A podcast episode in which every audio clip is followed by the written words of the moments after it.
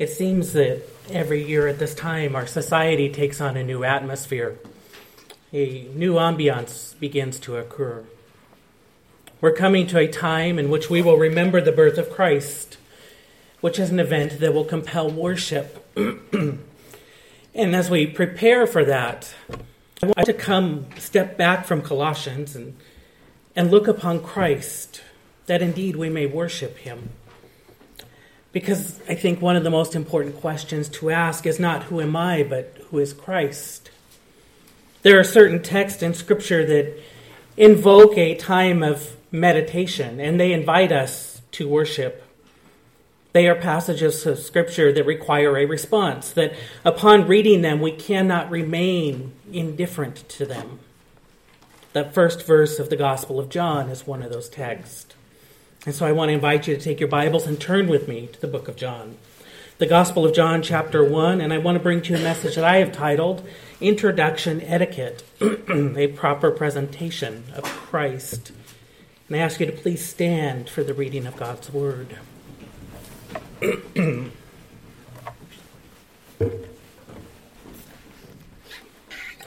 John chapter one, beginning in verse one. In the beginning was the Word, and the Word was with God, and the Word was God. He was in the beginning with God. All things were made through him, and without him was not anything made that was made. In him was life, and the life was the light of men. The light shines in the darkness, and the darkness has not overcome it.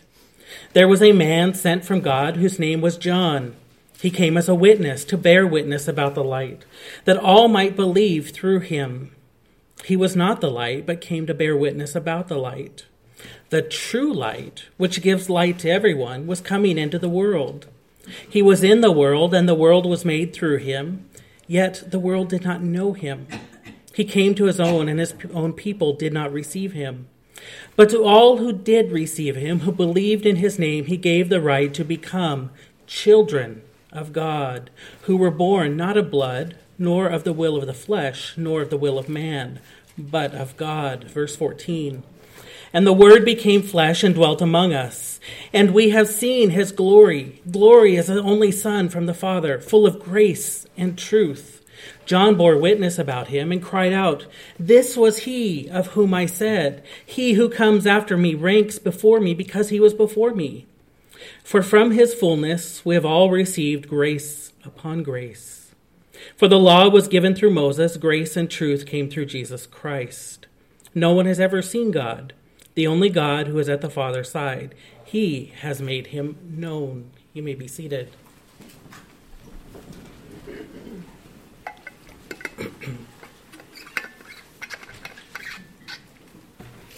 There was a startup company with a bright concept, but that company had been oscillating between continuation and collapse.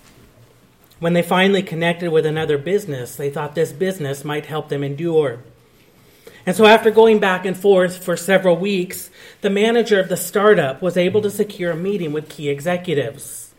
Based on some studies, those executives had decided and were trying to contemplate how to implement a new program that they thought would be better.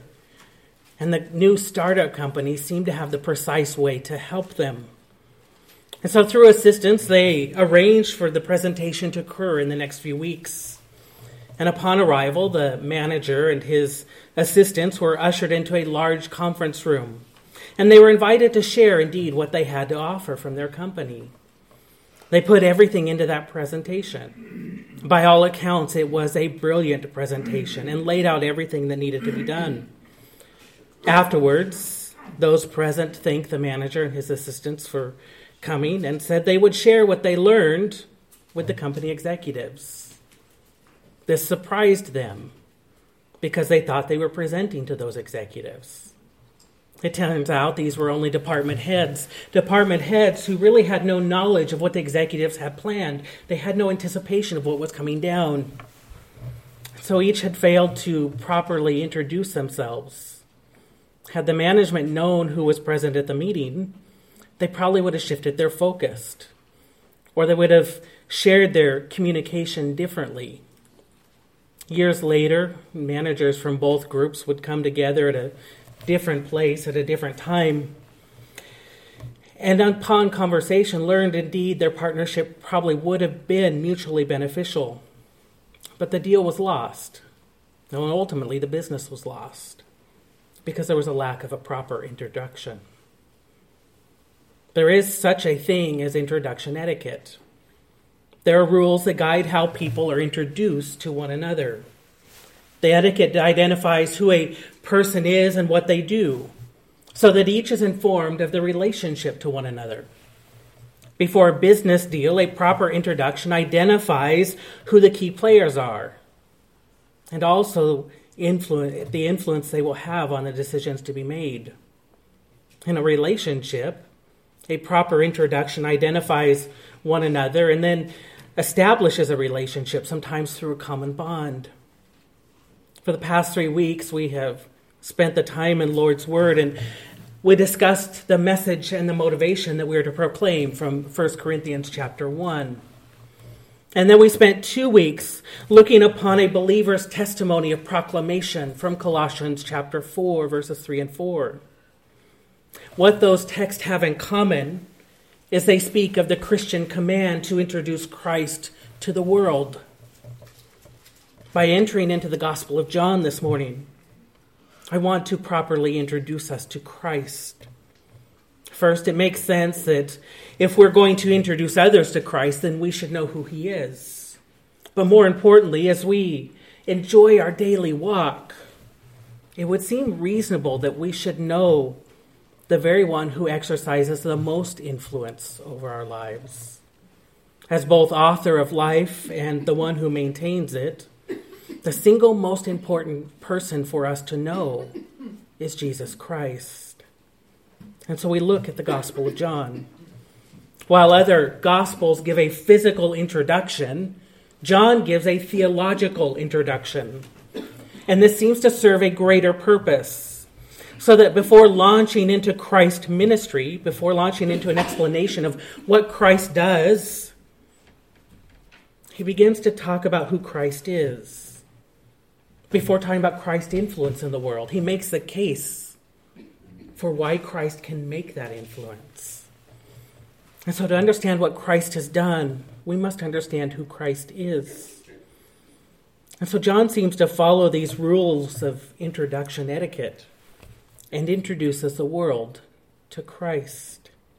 I want you to note first the identity of Christ. Answering the question, who are you? The first step of introduction etiquette is to identify the name and the title of those being introduced. We often say, this is Mister and Missus Whoever, or Doctor So-and-so. This name and this title distinguish that person from anybody else that might be around at that moment. It identifies that person. It sets them apart from anybody else. In introducing the world to Jesus, John writes, in the beginning was the Word, and the Word was with God, and the Word was God. The Word acts both as a title and a name for Christ, and thus the Word identifies both who Christ is and what he does. John displays a masterful use of language in our text. His ambition in writing this account about the life of Jesus Christ is to write to a broad audience, to introduce the world to Christ, as I said. He's not writing only to the Jews of the first century or the Americans of the twenty-first century. He's writing a timeless account of Jesus for all people, for all eras. Therefore, his decision here to refer to Christ as the Word, it's an intelligent use of words. He chooses a concept that people of all background would have understood. For the Stoics, the, the word was a divine principle that created order. For the Greeks in general, the word was something similar. It was seen as something abstract, like reason or logic, but once again, something that provides order to the world. The Greek philosopher Philo, he was, he was a little more abstract, but at one point, he alludes to it being the ideal man who brings order. Each of those beliefs is born out of a philosophy from, from a man by the name of Heraclitus. a philosopher from Ephesus who lived twenty-six hundred years ago. It was Heraclitus who first said, "You can't step into the same river twice." The concept was the river's always flowing, it's always changing, meaning that really the only thing that stays the same is that everything changes. But that issue then compels this question. If everything changes, why is the world not in perpetual chaos? Why is it not always falling apart? And the answer provided by Heraclitus is that that change must not be random. It must be ordered by something. What orders the world? We know from Colossians one seventeen that it's Jesus Christ. But Heraclitus proposed that it was some sort of divine reason or word that held the world together. And so for the Gentiles, the word was something that maintained order. Plato once wrote, "It may be that someday there will come forth from God a word, a logos, who will reveal all mysteries and make everything plain." And indeed, that's what we see in our text, everything made plain. But if John's writing to all audiences, and he cannot answer for the Gentiles only, he must address the Jews as well. And for the Jews, the word referred to God's wisdom and God's power on display. To this, Paul writes in our message from First Corinthians several weeks ago that Christ is the power and wisdom of God. First Corinthians one twenty-four. But John responds to all of these views and essentially saying, yes, there is a divine word, a word that creates order, a word that is the power and wisdom of God that will bring order to the world. But that word is a person, and his name is Jesus Christ. We know that Jesus Christ is the word because after introducing the word, the rest of the Gospel of John goes into the life and ministry of Christ. That is the focus of his entire writing. But if you want something more direct, Revelation nineteen three, also written by John, it declares it more explicitly, saying, "He, Christ, is clothed in a robe dipped in blood, and the name by which he is called is the Word of God." The Word of God is an agent of God. It is the means by which God will bring everything to fruition. Jesus, then, as that word, is effective, accomplishing the will of God. We see this first at creation, noting what the psalmist says in Psalm thirty-three six. "By the word of the Lord, the heavens were made, and by the breath of his mouth, all their host." That is, as God willed or God commanded creation to come into being, Jesus was the agent that made it come into being. He was a means for accomplishing God's will. As the Word of God, Jesus was the effective agent in many aspects of God's work. It was he who brought forth and ratified the Abrahamic covenant of Genesis fifteen one. Jeremiah one two indicates that it is the Word of God who declares the message to the prophets, for the prophets then to declare.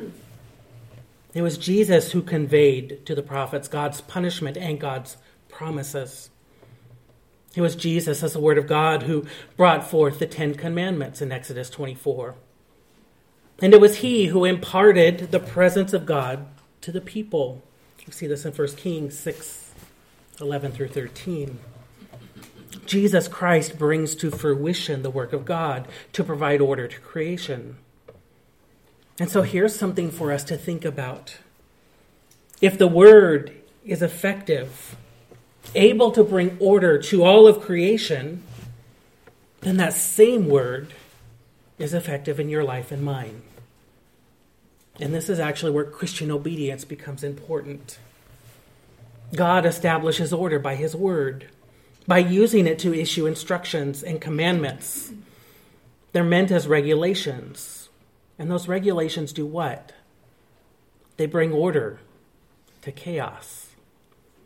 And so obedience is not just bowing down to some demanding individual. Obedience to the Word of God is bringing order to our lives. And thus it is a means for us to experience the grace of God. to those who are struggling, to those who are suffering, those who are shifting in chaos.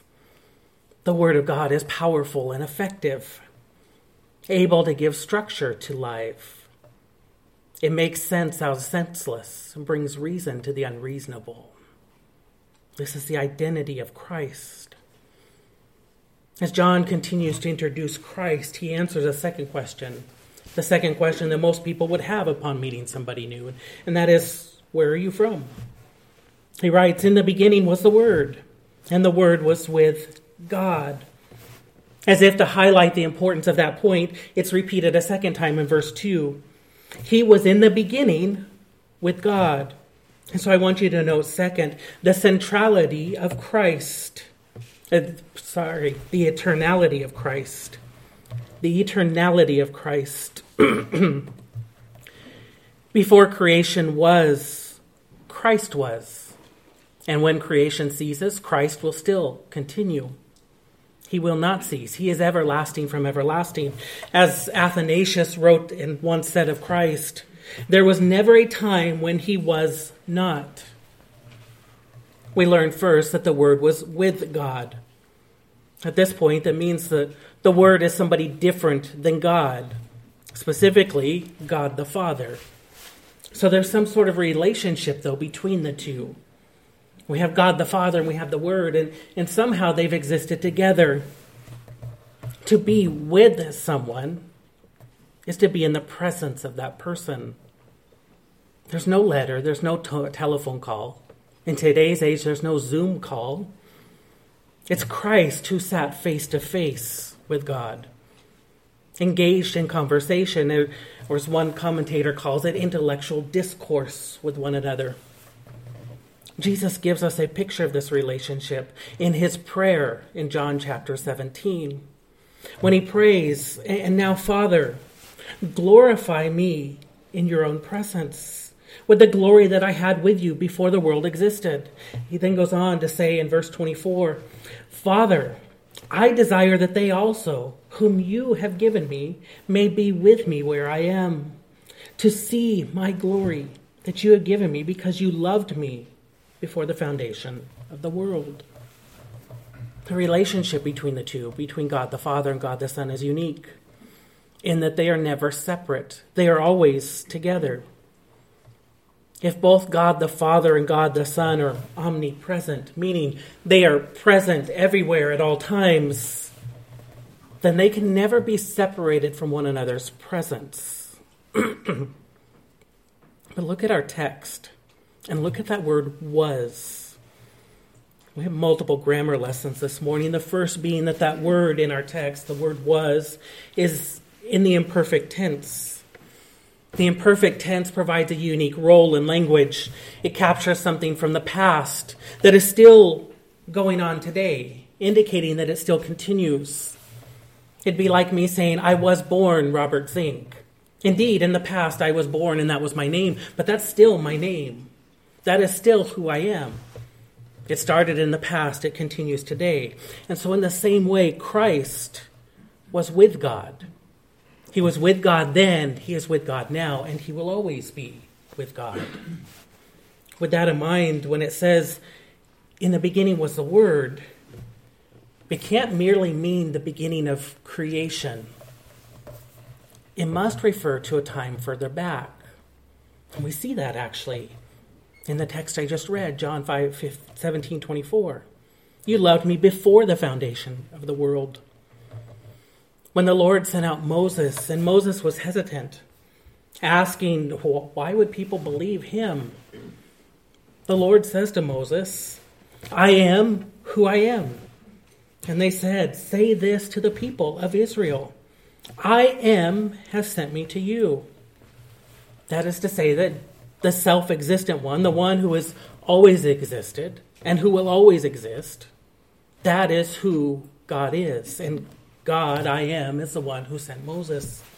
Jesus makes the same claim for himself, though, in John eight fifty-eight, saying, before Abraham was, I am. The life of Christ did not begin at the manger, as so many confuse it. Christ is eternal. And so what happens when you combine Christ's eternality with his presence with God? He becomes a very reliable witness. I'm only as reliable as my relationship with God. I can only speak on behalf of anybody as much as I know that person. We think about someone who writes a biography on a president as an example. Their biography is only as reliable as much as they know who that president is and know about that president.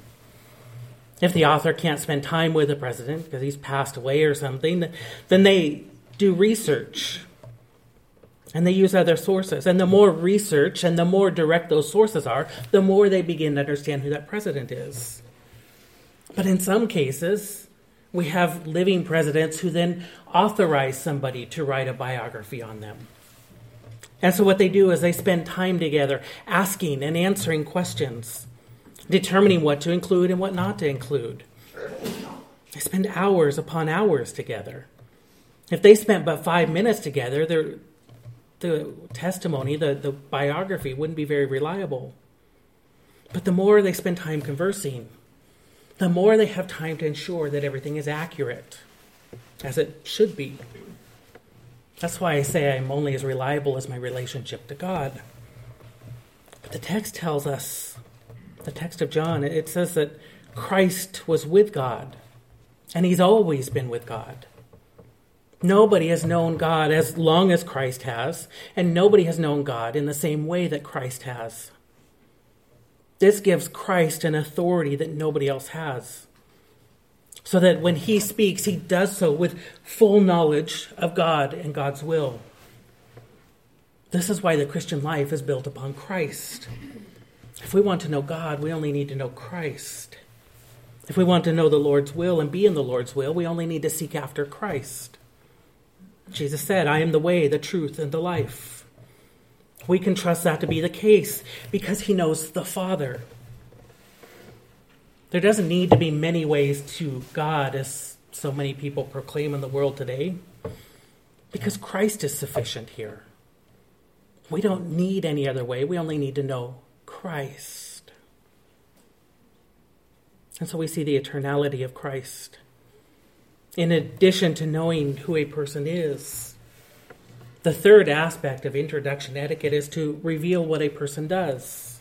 And so I want you to note, third, the deity of Christ. John answers here the question, what do you do? Or, or what is your job? And he answers that by saying, the Word was God. Second part of the Nicene Creed in A D three twenty-five reads, "We believe in one Lord, Jesus Christ, the only Son of God, eternally begotten of the Father, God from God, light from light, true God from true God, begotten, not made, consubstantial to the Father. Through him all things were made. For us and for our salvation, he came down from heaven." And the text goes on. The Council of Nicaea convened to settle a dispute about the deity of Christ, a, a dispute that really began a century prior to their meeting in three twenty-five. And it was influenced by the teaching of a man by the name of Arius. And Arius stipulated that Christ was a created being, and therefore he was a lesser being than God. The deity of Christ, that Christ is God, has long been a point of attack for those who oppose Christianity. Because it's a, a common question, I think it's worth parking ourselves for a moment here on this text to note how this verse is, is misused to perpetuate that idea that Christ is not God.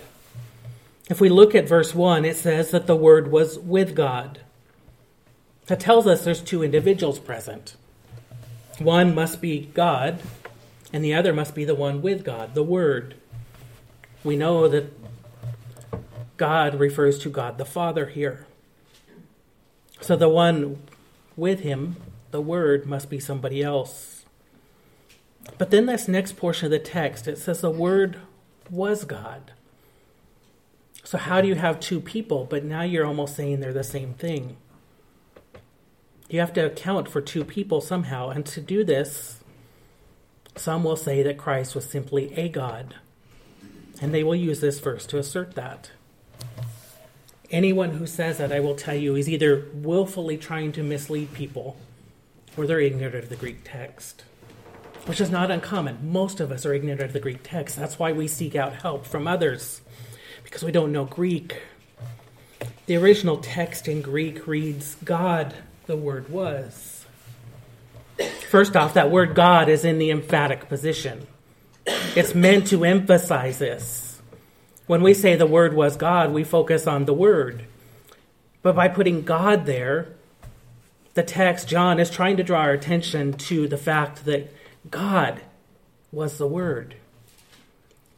It's emphasizing God, the deity aspect. And so to get technical for you, it is inappropriate to insert an indefinite article, the word a, a God, before that. I am not going to get into all the rules and regulations. If you want to talk about it with me afterwards, I can explain it. But it has to deal with what is the subject and what is the predicate of the ver- of the sentence. So way back into third grade English. Some will then argue that, okay, but it doesn't say the God there either. It doesn't have a definite article. That's why they choose to put a God. But what happens if John writes the word was the God? You just lost that distinction that John was so trying to preserve. It removes that distinction between the two persons of the Trinity. And so pre- precise wording here is to show that there are two people present, God the Son and God the Father, and both are equally God.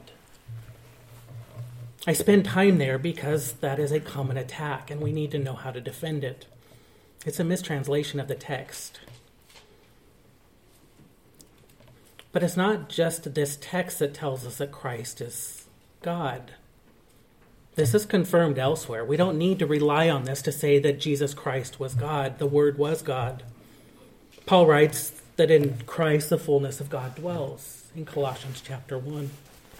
Christ himself said, the Father and I are one, in John ten thirty.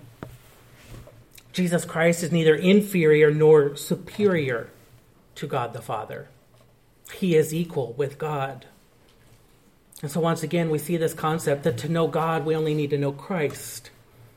He says the same thing to Philip in John chapter fourteen. John chapter fourteen, it begins with Christ explaining that at some point he's going to have to go away. And he's going there to prepare a place for his disciples. And he tells them, and you know the way to where I'm going. But Thomas responds back and says, Lord, we do not know where you are going. And then Philip says to Jesus, if you just show us the Father, that will be enough. And then Jesus responds in John fourteen, nine through eleven. Have I been with you so long, and you still do not know me, Philip? Whoever has seen me has seen the Father. How can you say, show us the Father? Do you not believe that I am in the Father and the Father is in me? The words that I have, that I say to you, I do not speak on my own authority, but the Father who dwells in me does his works. Believe me that I am in the Father and the Father is in me, or else believe on account of the works themselves. And so this is Christ claiming equality with God. The deity of Christ is important for two reasons. First, it means that only Christ can satisfy God. What do I mean by that? Because if he is God, because he is divine, Christ is without sin. And so Christ is the only one able to satisfy God's requirements for sin's penalty. To atone for sin, which is an offense to God, the shedding of innocent blood is required. And so in their sinful state, man cannot please God. And so Christ becomes that sinless sacrifice by dying on the cross. And so only Christ can satisfy God. At the same time, only Christ can satisfy us. Psalm twenty-two, twenty-six says, The afflicted shall eat and be satisfied. Those who seek him, those who seek God, shall praise the Lord. How are we able to seek God? First, because Christ made it possible through that sacrifice we just talked about. But think about this, if that each of us was created to be satisfied by nothing less than God. He is what our soul was designed to long after, and only in him will our souls be satisfied. As God, we only find full satisfaction in him. So then, with that understanding, look at Psalm one oh seven nine, which stipulates, "For he satisfies the longing soul, and the hungry soul he fills with good things." And then think about what Jesus said in John six thirty-five. "I am the bread of life. Whoever comes to me shall not hunger, and whoever believes in me shall never thirst." Because Christ is God, Christ is able to satisfy the human soul. And so for those who find themselves longing for peace, longing for comfort, or whatever it may be, they only need to satisfy their longing for Christ first. This is the deity of Christ. After answering those basic questions, usually what happens in a conversation is there tends to be a lull or a pause in the conversation. We've answered, who are you? Where are you from? What do you do? And, and after that, there tends to be this dead space, this dead air. Introduction etiquette requires that the person making the introductions fills that gap. And so John fills that void in conversation by answering, what are some of Christ's qualifications? What are some of Christ's key works? And he answers by telling us of Christ's participation in creation. Verse three says, "All things were made through him, and without him was not anything made that was made." And so I want you to note forth the duty of Christ. The duty of Christ. As the agent who makes God's will come to fruition, Jesus participates at the Lord's most significant acts in creation. First, we see it in creation. Colossians one sixteen states, "For by him all things were created, in heaven and on earth, visible and invisible. Whether thrones or dominions or rulers or authorities, all things were created through him and for him." Eight times in Genesis, the creation account of Genesis one, it says, "God said." And with each act, the Lord simply declares, "Let there be." And it was so. Verse one is, Jesus is the Word, now impacts how we read all of Scripture. When we look at John one one, it says, "In the beginning was the Word, and the Word was with God, and the Word was God." We now have to view all of Scripture through that lens. And so with the inclusion of John's writing, we now understand that as the Word, Christ was the one who made all things according to God's will. Hebrews one two affirms this, saying, "Through Christ, God created all things." Christ's participation in creation is described all the way back in Proverbs. Once again, we, we go back to our message from First Corinthians one on November fifth. And we remember that Christ is God's wisdom. And now we look at Proverbs three nineteen. "The Lord by wisdom founded the earth. By understanding he established heavens." But now jump to chapter eight, verses twenty-seven through thirty. And we read this, "When he established the heavens, I was there. When he drew a circle on the face of the deep. When he made firm sky, the skies above, when he established the fountains of the deep, when he assigned the sea its limit, so that the waters might not transgress his command, when he marked out the foundations of the earth, then I was beside him like a master workman, and I was daily his delight, rejoicing before him always." And so now we see Christ present at creation, even mentioned in Proverbs. But the work of Christ was not only to consummate creation, but to con- ensure the continuation of creation. That text in Colossians one sixteen goes on into verse seventeen, not only to say that all things were created through Christ, But it also says, in him all things hold together. At the identity of Christ as a word, we learn that Christ's role is to bring order to creation. He cre- holds all things together. And it's by creating that order that Christ ensures the continuation of creation. In science, the, the delicate balance between existence and non-existence is often a fascinating topic. It becomes a discussion for so many people. Think about even the placement of the earth. And, and we often say that it's amazing to think that if it were a bit further away or a bit closer, it wouldn't be able to sustain life because it would be too cold or too hot. How is that balance achieved? By the order created by God and maintained by the Word, by Christ. By the order of Christ, not even a single molecule is going to go wayward. Lastly, incidental to creation and the continuation of creation is Christ's work at crucifixion. Jesus Christ is the one who not only gives physical life, but eternal life, spiritual life. After creation comes condemnation. Humanity falls into sin. Psalm twenty-nine three tells us that by his word, God issues judgment. By Christ, he will bring judgment. Man stands condemned, destined for eternal punishment. But then Psalm one oh seven twenty then shares that deliverance also comes by God's word. We know that to be the case because Christ brought deliverance. And then look at Isaiah fifty-five ten through eleven. For as the rain and snow come down from heaven and do not return there, but water the earth, making it bring forth and sprout, giving seed to the sower and the bread to the eater, so shall my word be that goes from my mouth.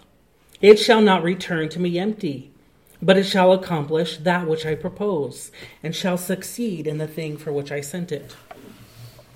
Notice how our understanding of Christ as a word now transforms our understanding of this word, of this verse. The word of God, what God says, surely won't return void. But it's only because Christ, the Word, is the effective agent of that. And so by now what we see is this verse is a description of the salvation offered by the death, burial, resurrection, and ascension of Christ. There is no separation between the will of God and the work of Christ. Christ says that all that he does, Christ does also. All that the God the Father does, Christ does. He does nothing apart from God. And so C K Barrett writes that the works of Christ are the works of God. Anything less is blasphemy. Because where Christ is denied, God is denied.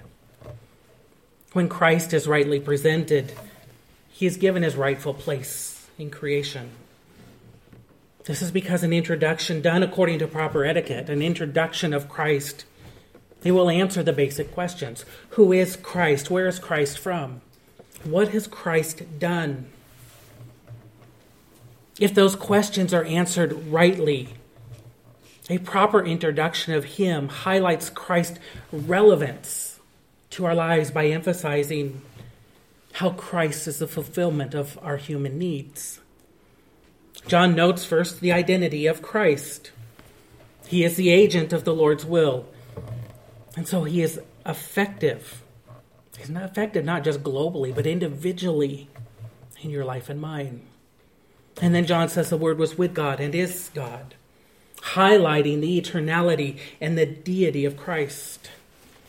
The combination of those two characteristics gives Christ this greater perspective than what we would have. We often say that hindsight is twenty twenty. But Christ sees not only the past, but also the present and the future. As an eternal God, he, he knows the plan in its entirety. That means that when he acts in our lives in an effective way, he does so with complete knowledge of what is trying to be accomplished. And if we understand that, it should cause us to trust him more. And finally, John tells us that what Christ does, he notes his duty. He brought creation into existence, and now he holds it all together. He not only holds the cosmos together, but he holds our lives together. My life and everyone else's life. We exist because of him. Nobody else can do that. Our parents, our spouse, pastor, elders. It's Christ that does that. And so it's Christ that we must rely on.